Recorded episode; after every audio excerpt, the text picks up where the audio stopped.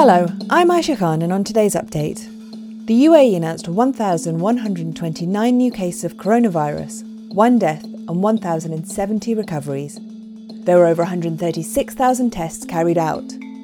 Globally, there have now been over 37 million cases.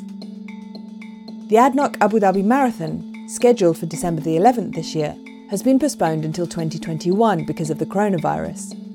Following discussions between the Abu Dhabi Sports Council and the sponsors, the third edition of the race will be staged next year for the safety of runners, spectators, volunteers, staff, and the partners and communities that support the event. The UAE Minister of State for Foreign Affairs, Anwar Gargash, on Saturday condemned the presence of Turkish troops in Qatar, saying that it contributes to negative polarizations in the region. Turkey signed a security agreement with Qatar in 2015 and started sending troops there in June 2017. Last November, a Turkish military base was built near Doha as part of a security agreement hosting about 5,000 troops. A new World Bank report says the rate of extreme poverty in the Middle East and North Africa region nearly doubled between 2015 and 2018. The Washington based lender's Biennial Poverty and Shared Prosperity report shows extreme poverty in the MENA region increased by 7.2% in 2018, the latest year for which data is available, up from 3.8% in 2015. This was the second successive increase in extreme poverty, which has climbed from 2.3% in the period up to 2015. The lender defines extreme poverty as living on less than $1.90 a day.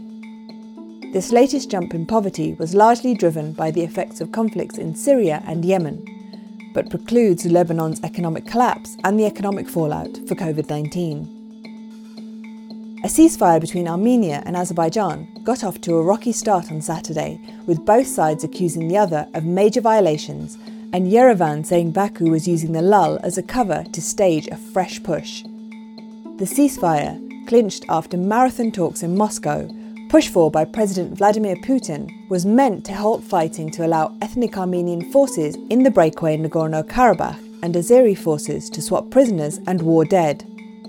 Azerbaijan's foreign minister, Ceyhun Bayramov, clarified on Saturday that the lull would only last for as long as it took the Red Cross to arrange the exchange of the dead. Within minutes of the truce taking effect from midday, both sides accused each other of breaking it. Both sides have consistently denied each other's assertions. Now over to Jason Von Berg for what's trending. Donald Trump is back on the campaign trail. The US president made his first public appearance since his COVID 19 hospitalization last week. In a statement, Trump's doctor says the president is no longer considered a transmission risk.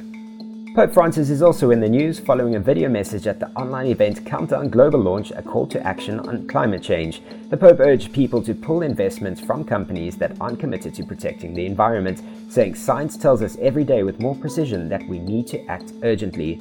Other speakers included Jane Fonda, Britain's Prince William, and former Vice President of the US, Al Gore. It's been a busy and action packed couple of hours on the UFC front. The next round of fights is wrapping up on Abu Dhabi's Yas Island with some spectacular moments, including Joaquin Buckley's delivery on what many are calling the most unbelievable KO in UFC history. You can see that video on Twitter. Aisha, back to you. That's it for today's update. For more audio content, head to the podcast section of thenational.ae.